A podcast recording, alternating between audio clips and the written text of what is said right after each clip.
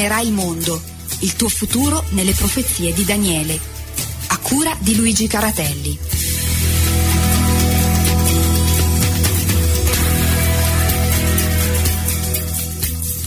E ben ritrovati sulle frequenze di Radio Voce della Speranza, quindi benvenuto Emanuele. Sono riuscito a farcela, grazie al Signore sono qui ed ho il piacere di godere questi momenti. Allora salutiamo anche Paolo Benini che eh, è presente dalla Svizzera, giusto? Sì, dalla eh. bellissima Svizzera. Berna, se non sbaglio. Berna. allora Luigi, tu come stai invece? Tu stai a Roma? Sì, sì, sono a Roma, bentornata innanzitutto dalle ferie, un saluto agli altri due amici, Ciao, Emanuele e Paolo.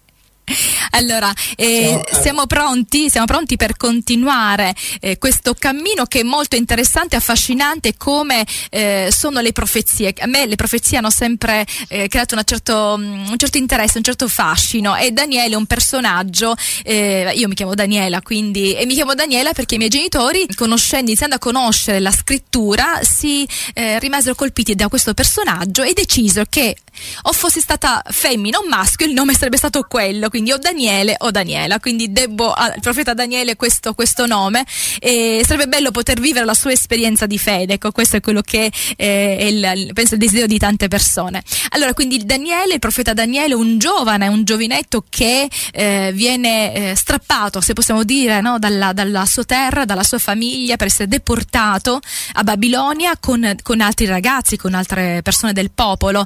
Eh, e quindi era abbastanza giovane ma aveva delle idee molto chiare e una fede già eh, bella forte, quindi sapeva, riconosceva ciò che era giusto e ciò che era sbagliato e sapeva eh, nel suo cuore che voleva rimanere, qualunque cosa fosse accaduta, fedele al suo Dio, quindi all'Iddio di Israele. E così ecco eh, Daniele nel corso dei suoi anni di lavoro presso il re Nabucodonosor, ma altri re come Ciro, come, come Dario, ecco Belsasar, eh, ha avuto modo di poter non nascondere la sua fede, ma esprimerla anche a volte a costo della vita. Dio lo ha eh, sempre aiutato e quindi lo ha salvato anche da, da, da leoni o cose diciamo eh, difficili, quindi mh, cose che mettevano in pericolo la sua vita. E, nel suo percorso di vita a Babilonia Daniele riceve, vede, eh, riceve delle visioni, delle profezie. Una di queste è quella contenuta nel capitolo 8 del libro di Daniele. Quindi invitiamo tutti coloro che magari forse oggi per la prima volta si fossero messi all'ascolto, ecco, andate a cercare il libro di Daniele, iniziate a leggerlo perché la prima parte è comunque abbastanza storica, quindi è facile da comprendere. Poi ci sono delle parti eh, profetiche, ma che eh, trovano nel libro stesso dei motivi per ecco, comprendere, magari per sommi capi, quello che è il senso del, del, progetto e del messaggio di Dio. Ecco, Dio fa capire a Daniele, ma a tutti coloro che come Daniele hanno fede in lui, che l'ultima parola aspetta a Dio, che Dio ha il controllo della storia e che il Signore ha un, un progetto che porterà a termine in cui il suo popolo, cioè tutti coloro che eh, sono fedeli a lui, potranno ecco, godere del regno di Dio e quindi del potere, della maestà del Dio creatore. Allora, eh, io direi dopo questa presentazione un po' ampia che ho voluto fare proprio per chi magari oggi per caso si sia sintonizzato e, e quindi volesse un pochino entrare quello che è il nostro dialogo e vorrei andare a leggere il, uh, proprio due versetti del capitolo 8 del libro di uh, Daniele e poi dare la parola a Paola, Luigi per poter ecco, uh, andare ad un approfondimento. Allora, eh, capitolo 8 del libro di Daniele dice si innalzò addi- addirittura fino al capo dell'esercito, gli tolse il sacrificio continuo e il luogo del suo santuario fu abbattuto. L'esercito gli fu dato in mano assieme al sacrificio continuo a motivo della trasgressione. Egli gettò a terra la verità, fece tutto questo e prosperò.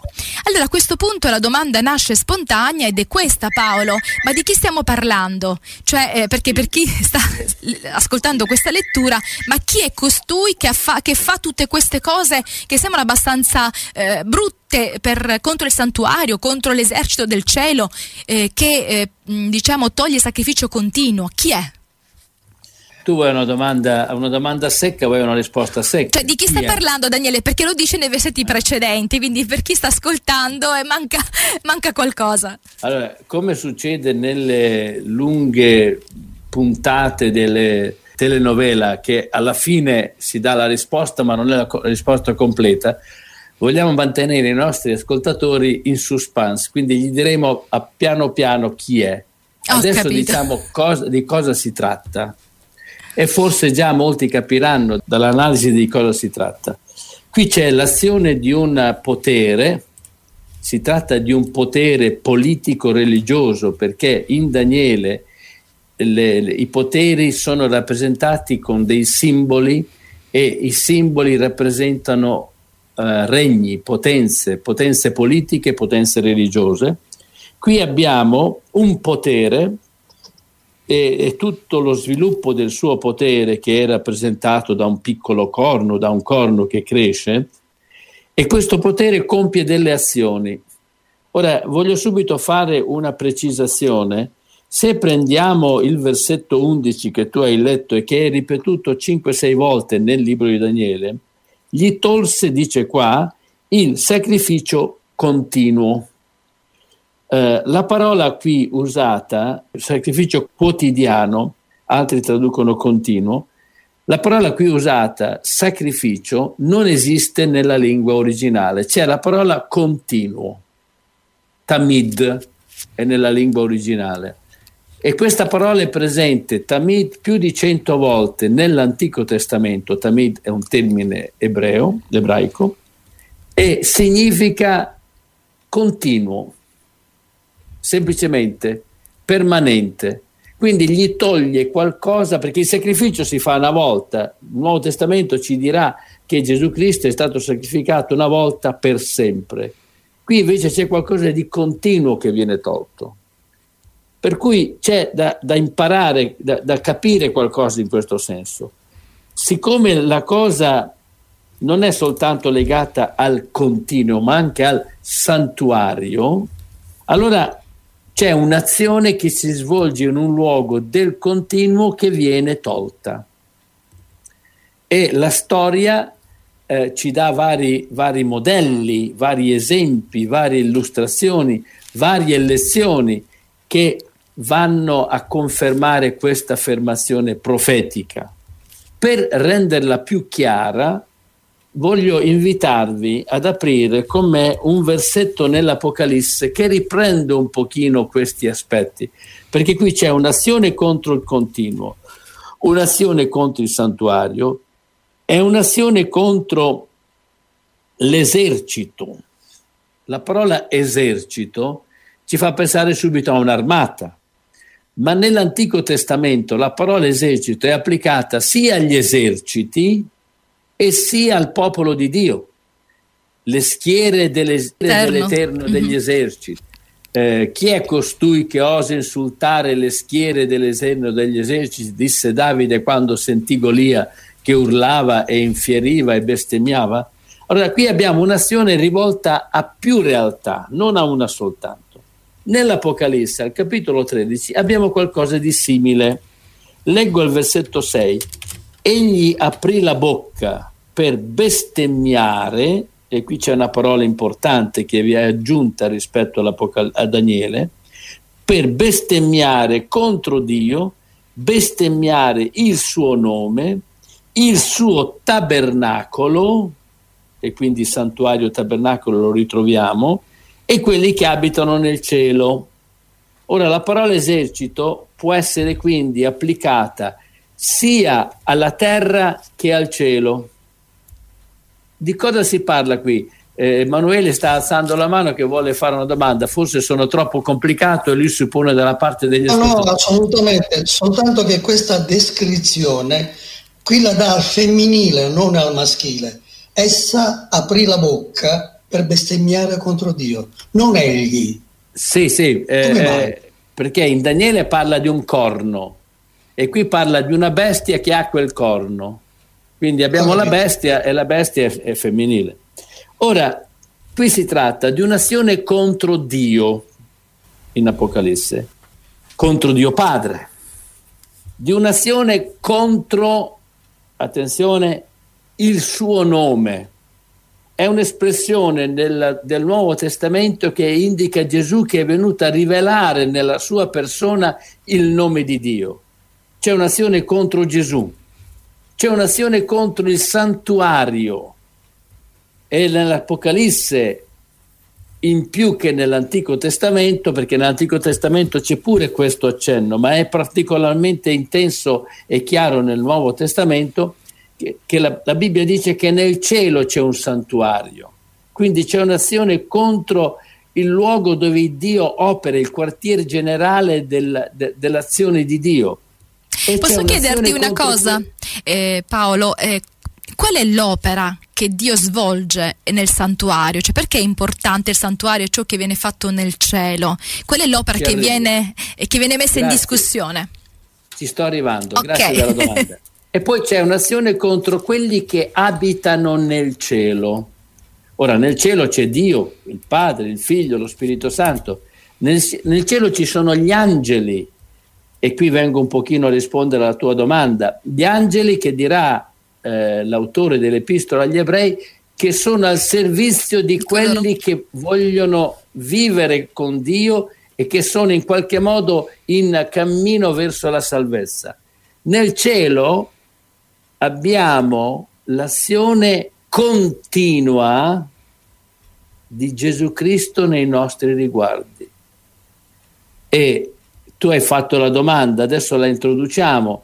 Non credo che oggi riusciamo a definire l'opera che Cristo compie nel cielo in dettaglio, ma è importante che sia chiaro questo. Nella Bibbia, nel Nuovo Testamento, e qui è uno studio che abbiamo accennato qualche tempo fa, ma che più ci penso e più, più, più mi, mi affascina, nella cristianità in generale si pensa alla salvezza come quell'atto che Gesù ha compiuto alla croce, giusto? Ma nel Nuovo Testamento la parola salvezza è applicata a tre azioni che Gesù Cristo compie. La prima azione è quella che ha compiuto alla croce. La seconda azione è quella che compie come sommo sacerdote per noi. La terza azione è quella che compierà al suo ritorno. Verrà per portare la salvezza.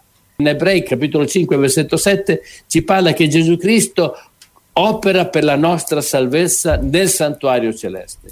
Quindi qui il, il testo di Daniele che nell'Apocalisse viene ripreso e ampliato, c'è un'azione contro l'opera continua che Dio compie in nostro favore, uh-huh. sostituendola con altri un testo che Emanuele ha citato in una trasmissione che abbiamo svolto tempo fa, che adesso lui subito si metterà a ridere quando lo menziono, dice abbiamo un solo Dio e un solo mediatore, un solo mediatore fra Dio e gli uomini, Gesù Cristo uomo. Gesù Cristo è colui che ci rivela Dio, compie un'opera di mediazione verso di noi, fa, rivelandoci Dio. Gesù Cristo che come sacerdote cammina con noi e ci guida a Dio. Gesù Cristo che è colui al quale noi possiamo costantemente rivolgerci per chiedere aiuto. Gesù Cristo che dice l'ultima parola della Bibbia, la grazia del Signor Gesù sia con voi tutti, che rivela costantemente la grazia di Dio. E l'ultima parola del Vangelo di Matteo, prima che Gesù fosse assunto al cielo, dice, ecco io sono con voi tutti i giorni sino alla fine dell'età presente. Ora, tu hai fatto una domanda brutale, io do una risposta brutale e lancio un assist a, a, a, a Luigi. Luigi. L'assist è questo. Emanuele, ti daremo nella, la parola, tranquillo. nella storia del cristianesimo è stata offuscata l'idea di Dio che ci ama l'idea di Dio che vuole stare con noi, l'idea di Dio che vuole aiutarci, che vuole, vuole impartirci costantemente la sua grazia ed è stata sostituita con un'idea più femminile, più buona, che è sempre là per intercedere per noi perché Dio a volte si è arrabbiato con noi. Il Dio ci ama e la rabbia che Dio ha è contro il male che subiamo, contro il male che facciamo perché ci distrugge. Ecco allora qui c'è qualcosa che entra nel cuore della cristianità secolare. Noi abbiamo un, un unico mediatore e gli uomini ne hanno sostituiti tantissimi di mediatori, riprendendo una tradizione storica che viene dall'antichità dove ogni villaggio aveva il suo protettore, in genere erano gli antenati i protettori di un villaggio le anime degli antenati, i defunti che facevano da protezione per i villaggi. Una volta le città erano più piccole, possiamo paragonarle ai nostri villaggi. Noi non abbiamo uno che è morto, abbiamo uno che vive e che vuole stare con noi. Ecco una prolungazione, un prolungamento di quel testo di Daniele che ci parla di cose che non sono semplici, ma che se traduciamo attraverso il Nuovo Testamento ci vengono eh, ci ampliano la visione dell'azione di Dio nei nostri riguardi. Allora, Emanuele forse aveva una domanda e poi passo la parola a Luigi. Emanuele, volevi no, dire era, qualcosa? A volte credo che nella cristianità dei secoli e quindi anche oggi si pensi che con la morte, l'ascensione, la risurrezione e l'ascensione di Gesù tutto si sia fermato, si sia chiuso. Invece no, nel regno dei cieli è tutto in movimento, è tutto un programma che sta andando avanti, non si è fermato niente. E quindi è vero che Gesù opera in nostro favore, a nostro vantaggio, perché l'avversario, pur se è stato vinto, e quindi è stato ormai è chiuso per lui qualsiasi possibilità di ravvedimento. Opera, opera nel cielo, opera nel, forse anche nel, nell'universo. E quindi Gesù sta facendo un lavoro di mediazione e di riparazione e di programmazione per il futuro, che sarebbe l'eternità. Posso aggiungere una parola? Sì.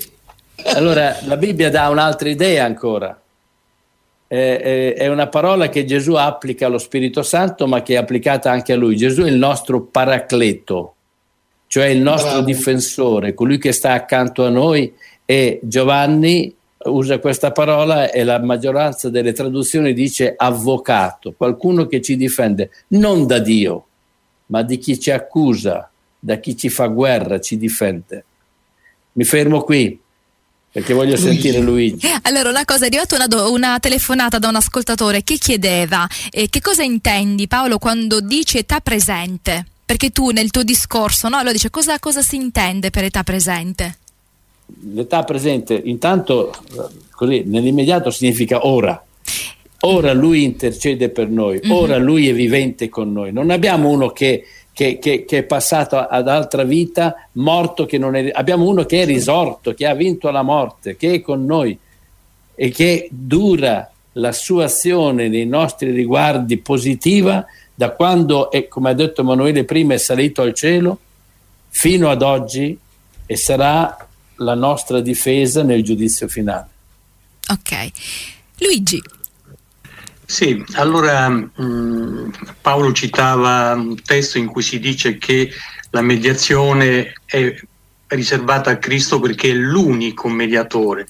Eh, la Bibbia sa che nell'antichità, nell'Antico Testamento, si era deviati moltissimo da questa idea mh, del mediatore, del Messia, del Salvatore che, che, doveva venire nei momenti di crisi, Israele spesso si è rivolto addirittura agli idoli pagani, no? Moloch, eh, e l'archeologia moderna ha dimostrato che subito dopo Babele, se vogliamo, cioè, insomma all'origine delle civiltà, uno dei culti più eh, seguiti e più fecondi era quello della dea madre, no? Ecco, nel corso dei secoli la Dea Madre è, è stata assunta nel Pantheon celeste da, diversi, eh, da diverse civiltà. Gli egiziani avevano eh, Iside, poi c'era Ishtar o Inanna, insomma dipende dai nomi delle varie civiltà, ma c'è sempre questa presenza della Dea Madre. Solo gli israeliti non avevano questo problema, lo avevano quando peccavano. Infatti Geremia ehm, riprende il popolo dicendo ma voi state offrendo focacce alla dea del cielo e questa è una cosa riprovevole.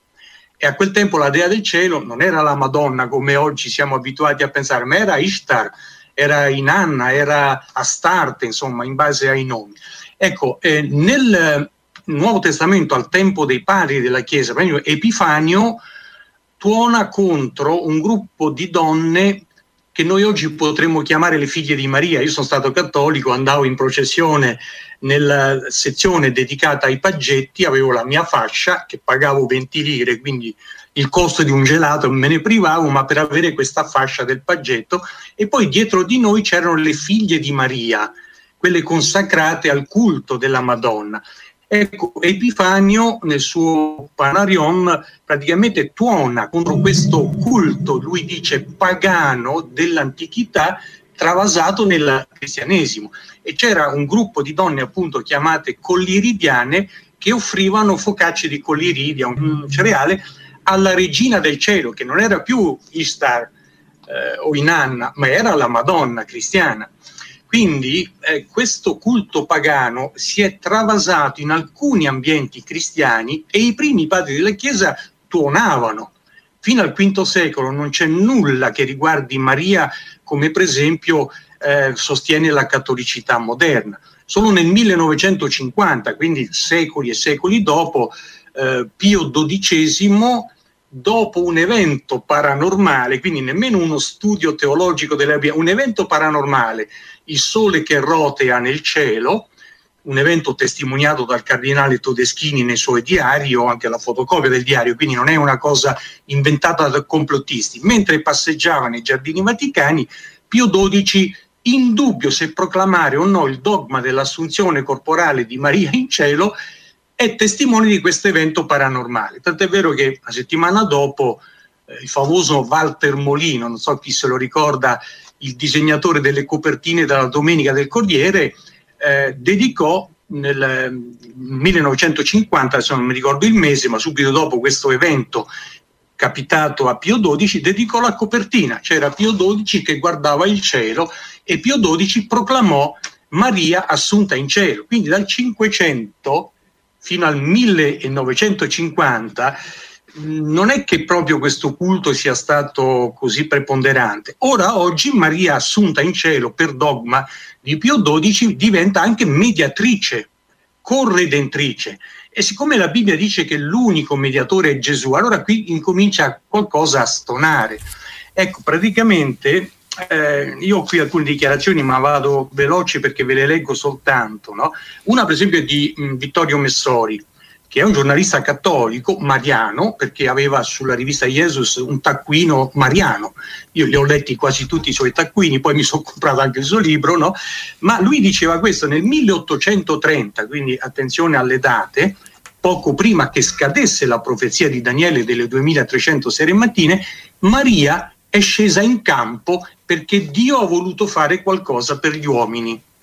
Quindi mentre la Bibbia dice che nel 1830 il Dio fa qualcosa per gli uomini creando un movimento in cui Cristo ridiventa il centro, stranamente la Madonna si propone come mediatrice e eh, Messori lo caratterizza questo momento. Infatti da lì, eh, se vi dico le date, insomma vedete che girano tutte intorno al 1844, da lì dal 1830 si ha la prima apparizione moderna di Maria 1830, Rue du Bac in, in Francia, una, una, viuzza della Francia, la famosa Madonna della mm, medaglietta miracolosa.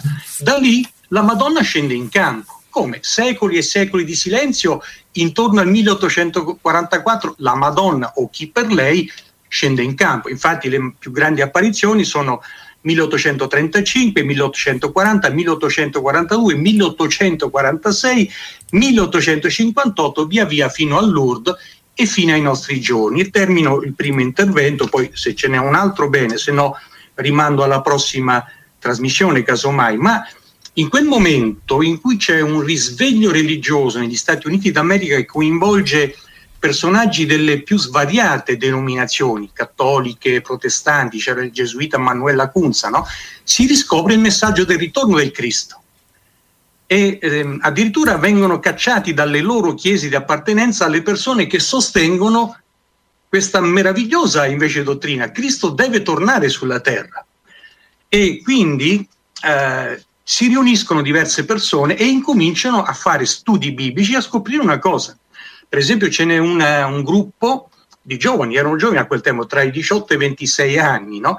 scoprono per mezzo del gruppo evangelico protestante i Battisti del settimo giorno, scoprono che non solo Cristo deve tornare sulla terra, e non si sa l'anno preciso, ma scoprono il, il sabato come giorno di riposo mai abolito dalla Bibbia. E quando Paolo diceva, citando Apocalisse, che è molto più chiara di Daniele, perché Daniele sapeva poco, invece Giovanni riassume e porta verso la fine dei tempi le intuizioni e le profezie di Daniele, ma cambierà la legge e i giorni festivi. È soltanto dopo Costantino la Chiesa venuta fuori da questo rivolgimento epocale incomincia per distanziarsi all'inizio dagli ebrei a promulgare un nuovo giorno di riposo diverso da quello dei comandamenti. Il quarto comandamento dice riposati il sabato dopo aver lavorato sei giorni. Con Costantino, nemmeno proprio lui, ma un suo collega, eh, nella cristianità entra la domenica come giorno di riposo. E eh, ripeto, cito una sola citazione e poi eh, mi fermo qui. Mentre questo gruppo negli Stati Uniti di, ehm, che faceva parte di questo movimento di risveglio, eh, stava studiando la Bibbia un battista del settimo giorno, o meglio, un signore che frequentò i battisti del settimo giorno che avevano mantenuto l'osservanza del sabato come giorno di riposo, va da questo gruppetto e dice ma guardate che voi state sbagliando perché il giorno di riposo della, della Bibbia è il, il, sabato e non la domenica. Ora uno dirà ma che c'entra? Insomma si potrebbe anche osservare il lunedì, il martedì, cioè se Dio dice il sabato io preferisco osservare il sabato per rispetto a Dio, ma è sintomatico questo fatto la prima apparizione certificata, autentificata dalla Chiesa Cattolica, anche perché alcune di queste apparizioni adesso le sta proprio mettendo nel cantuccio, lo stesso Papa Francesco ha eliminato già Meggiugori, no? creando un grande scalpore nella Chiesa, ma Meggiugori non è più attendibile, non l'è mai stata, diciamo.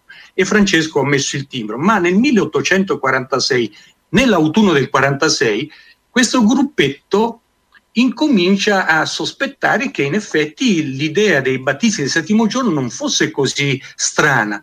Studiando la Bibbia si accorgono che Gesù ha osservato il sabato, gli apostoli hanno consigliato di osservare il sabato, non c'è nessun cambiamento dal sabato alla domenica. Allora, mentre loro stavano studiando questo testo, e qui cito una frase che ha, ha citato Paolo a riguardo della bontà di Dio, no? Ecco, um, mentre questo gruppo stava osservando, stava incominciando a osservare il sabato il 19 settembre del 1846 alla Salette in Francia appare di nuovo la Madonna dopo 16 anni, la prima nel 1830 nel 46 e lì a questi bambini la Madonna dice mio figlio è arrabbiato, è molto arrabbiato perché eh, io sto trattenendo il suo braccio e se voglio che non vi abbandoni devo pregarlo incessantemente. Ecco, come diceva Paolo, la figura conciliante della mamma, no? La Madonna che dice io sto fermando l'ira di mio figlio. Questa non è una invenzione. Se leggete i libri dei fratelli cattolici, queste eh, diciamo, apparizioni sono certificate e quello che sto leggendo l'ho tratto da un libro cattolico. Concludo allora eh, vi ho dato sei giorni per lavorare e mi sono conservata il settimo, la domenica, e voi non lo volete riconoscere. È questo che appesantisce il braccio di mio figlio. Mio figlio è arrabbiato. Ora, è strano questo fatto che nel momento in cui scade la profezia più importante della storia, che preannuncia un rivolgimento epocale sulla base della scrittura, queste persone in America scoprono la validità del sabato Invece in Europa la Madonna scende in campo per dire no, no, mi dispiace, è la domenica, il giorno di riposo. Questa è la prima cosa. Poi ne dovrei dire di peggiori quando si parla di ritorno di Cristo. Nell'80, negli anni 80, e qui concludo veramente, eh, c'è stata la famosa ondata moderna, no? eh, e ricito il cardinale Ersilio Tonini, interrogato proprio su questa ondata di apparizioni, eh, l'intervistatore dice ma che cosa ne pensa lei? Lui risponde sono tutte scemenze, il Vangelo è un'altra cosa. E ora torniamo al Vangelo.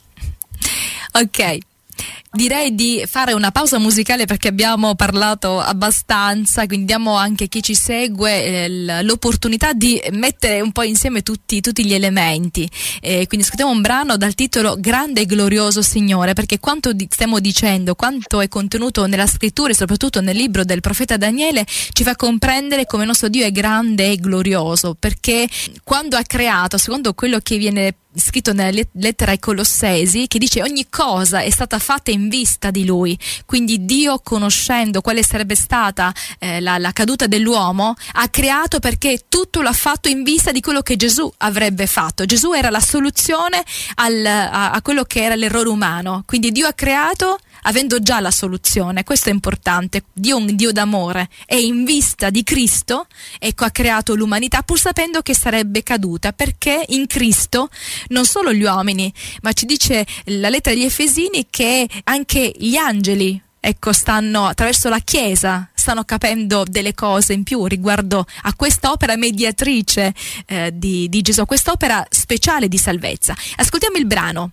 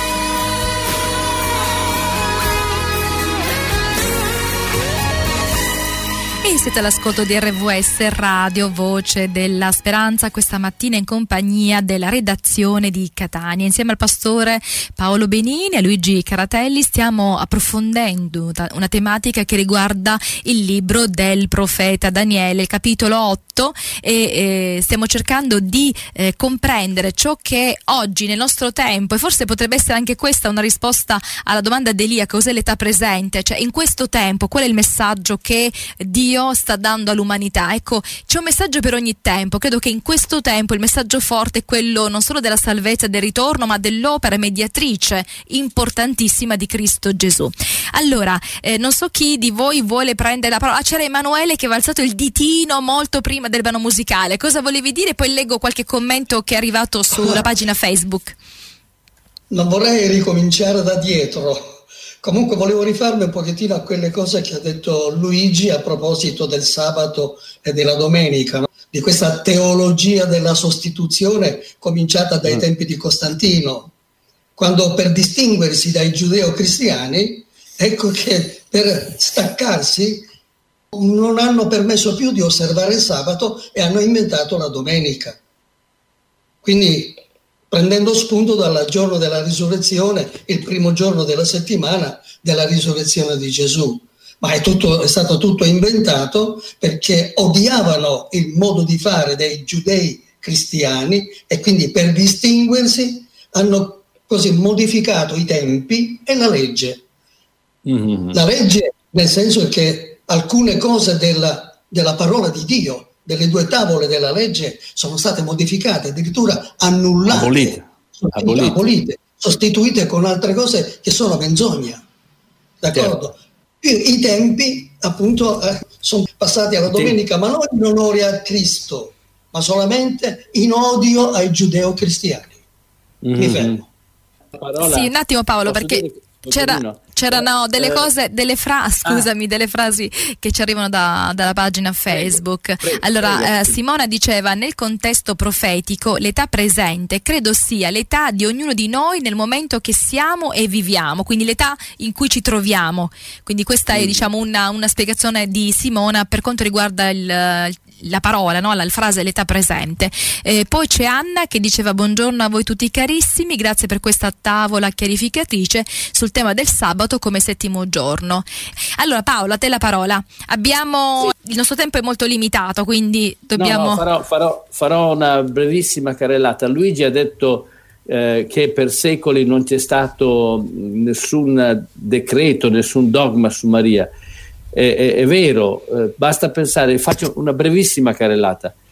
Nei primi secoli ci fu una discussione acerba in abito cristiano fra i teologi intorno a Maria, ma non era per il ruolo che ha assunto ora, era se la nascita di Gesù era virginale o no. Primo. Secondo, ci fu una, una, dichiarazione al concilio di Efeso nel 430, mi sembra 440, Maria Madre di Dio, perché Gesù, riconosciuto come Dio, diventa madre di Dio, ma non c'era menzione all'adorazione a Maria. Alfonso dei, Alfonso dei Liguori che comincerà a elevare dei canti in favore di Maria. Ma i, i, i grossi, al tempo di Lutero, niente era stato ancora messo eh, in favore di Maria, tant'è vero che Lutero, che è per la sola Bibbia e la sola grazia, non menziona il problema di Maria perché non esisteva. Sarà verso il 1800 che cominciano i primi dogmi. Nel 1850 c'è il dogma dell'Immacolata, nel 1950 c'è il dogma dell'Assunzione, ma in questo periodo, dal 1800 ad oggi, 23 dichiarazioni encicliche, dogmi, eh, lettere pastorali o motu proprio sono stati es- espressi in favore di Maria, cosa che nei secoli precedenti non c'è mai stato mi fermo qui. Ok, allora abbiamo circa sette minuti. Ecco, eh, prima di chiudere, allora Luigi, eh, credo che c'è una, un, un'altra porzione ecco, di tempo per poter forse dire qualcosa che ci tenevi eh, a dire, magari per non rinviare la prossima puntata. Va bene, va bene. Allora, sì, eh, diciamo, Paolo ha messo l'accento su un fatto, perché se avete ascoltato le date, 1850, Lourdes nel 1858, no? E poi si arriva al 1950. È strano che intorno a questo anno così particolare, indicato dalla profezia, c'è uno sconvolgimento. Poi, logicamente, ogni fedele, cattolico, musulmano, tirerà le sue conclusioni, ma c'è comunque ehm, da osservare concretamente uno sconvolgimento. Quindi, arrivando invece al discorso della puntata, quello della mediazione, eh, le, prime apparizioni mariane sono tutte rivolte ad angosciare le persone. Eh, Luigi Arnaud, una ragazzina a Porziù in, in, Friuli, che stavano lavorando di, gio- di domenica. La Madonna appare, poi ebbe un eco enorme perché una bambina è credibile, tra virgolette, no? Lavoravano di domenica e la Madonna scende e dice io vi ho detto di non lavorare di domenica, no? Perché non volete? E da lì nascono tutte le famose leghe per l'osservanza della domenica, subito dopo. Quindi c'è uno sconvolgimento nell'ambito della teologia e Maria è protagonista, protagonista come mediatrice. Ora, ripeto, la figura della mamma che fa da mediatrice verso un papà cioè, eh, insomma, eh, arrabbiato sconvolge, eh, liquefa i cuori, ma non è biblico, perché Dio non è assolutamente arrabbiato, diceva Paolo all'inizio. Questa apparizione della Salette, il mio figlio è arrabbiato, devo trattenere il suo braccio, ma dove è scritto nella Bibbia che un mediatore deve, deve addolcire il mediatore per eccellenza? Non è scritto. E infatti eh, la seconda invece ondata dagli anni 70 fino agli anni 80 è una ondata di apparizioni mariane eh, in cui si mette l'accento sul fatto che Maria sta annunciando il ritorno del Cristo che era una delle due dottrine, oltre al sabato, che scoprivano questi primi eh, credenti nell'Ottocento, che riscoprivano la bellissima eh, dottrina del ritorno del Cristo. Anche in questo caso l'apparizione mariana se ne è appropriata e leggo due brevi citazioni. Per esempio, a una suora di Borgo Piave di Latina, siamo negli anni eh, quasi 90, nell'89, dice la Santa Madre di Dio fu creata, fu mandata nel mondo perché doveva precedere allora la venuta del regno di Dio. Quindi Maria partorisce Gesù e il regno di Dio interviene sulla terra. Poi dice ancora questa apparizione, adesso che siamo arrivati alla fine dei tempi, dal 1844 la Bibbia dice non c'è più tempo, siamo nel periodo chiamato fine dei tempi. Come mai l'apparizione mariana si, si, dà così tanto da fare? Quindi, ora che siamo alla fine dei tempi, alla Santa Madre di Dio è riservato e affidato ancora il compito, preparare il ritorno del Cristo. E allora lì dobbiamo vedere se le dichiarazioni della Santa Madre di Dio stiano preparando l'avvento del Cristo. Ripeto, benché eh, Papa Francesco sia uno che alla Madonna crede moltissimo, infatti aprì il giubileo esponendo la famosa Madonna lacrimosa di Siracusa, no? E perché tutti andassero ad adorarla. Quindi è comunque mariano, però su Meggiugori per esempio ha avuto da ridire e io avrei da ridire su moltissime altre. La seconda è questa, eh, quando, eh, questa è Margherita Samper intorno agli anni 70, eh, l'apparizione dice la venuta di Cristo sulla terra avverrà in questo modo, la luce dei cieli fluirà direttamente sulla terra, sarà vista, tutti vedranno Cristo orbitare intorno alla terra e poi Cristo scenderà a Gerusalemme. Tutte le altre comunicazioni sul ritorno del Cristo in ambito mariano mettono l'accento sul fatto che Cristo apparirà o qui o là. L'altra volta vi ho fatto vedere il National Geographic dove eh, i redattori sconcertati dicevano ci sono diversi Cristi che stanno apparendo qui e là, ma non sono i Cristi del Vangelo come questa mediatrice, annunciatrice del ritorno del Cristo, non è molto in linea col Vangelo. Ora, e qui concludo veramente senza ripeterlo tre volte, perché è falsa questa apparizione? o tutte queste apparizioni che mettono l'accento sul fatto che Cristo poserà i piedi sulla, in Palestina, da lì comincerà a girare il mondo per evangelizzare di nuovo. Nella Bibbia questo non è previsto per il vero ritorno di Cristo, perché Paolo dice quando Cristo tornerà noi lo vedremo e noi saremo rapiti a incontrarlo nell'aria. Cristo, prima del famoso millennio, qui non ci ingarbugliamo, non metterà piedi sulla terra. Come mai le Madonne stanno annunciando una marea di Cristi? Uno l'ho visto io in foto in Kenya, un altro in Russia, un altro ancora in un altro paese africano, Cristi da tutte le parti, no? Ecco, questo compito di mediatrice alla Madonna sta un po' stretto. Se queste sono le conclusioni che praticamente sia per il giorno del riposo, per il, la meravigliosa dottrina del ritorno del Cristo non sono assolutamente co- coerenti con quello che dice la Bibbia. Allora penso che dobbiamo proprio ecco, eh, riprendere no, questo argomento. Vi do 30 secondi ciascuno, 30 per Paolo e 30 per, per Emanuele perché siamo proprio in conclusione. Dai Paolo. A Emanuele 32 secondi perché alzava la mano e non riusciva a prenderla. Allora io voglio terminare con un testo biblico molto bello di Paolo ai Romani. Dice, che diremo dunque a queste cose? Se Dio è con noi, chi sarà contro di noi?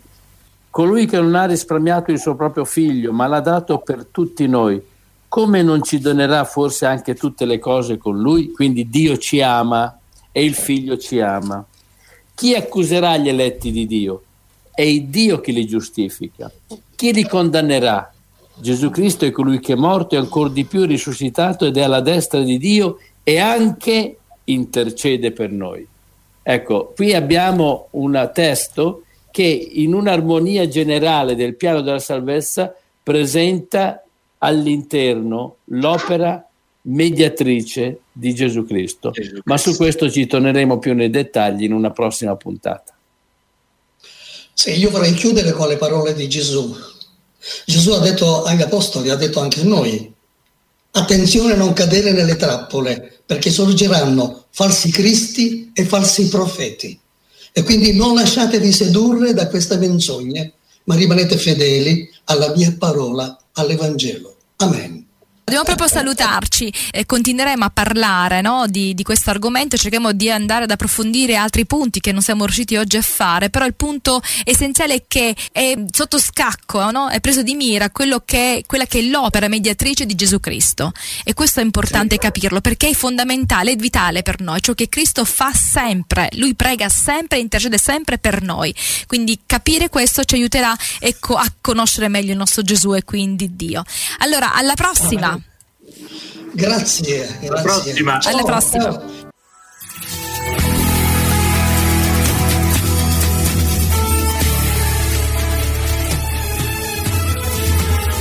L'alba che illuminerà il mondo, il tuo futuro nelle profezie di Daniele. A cura di Luigi Caratelli.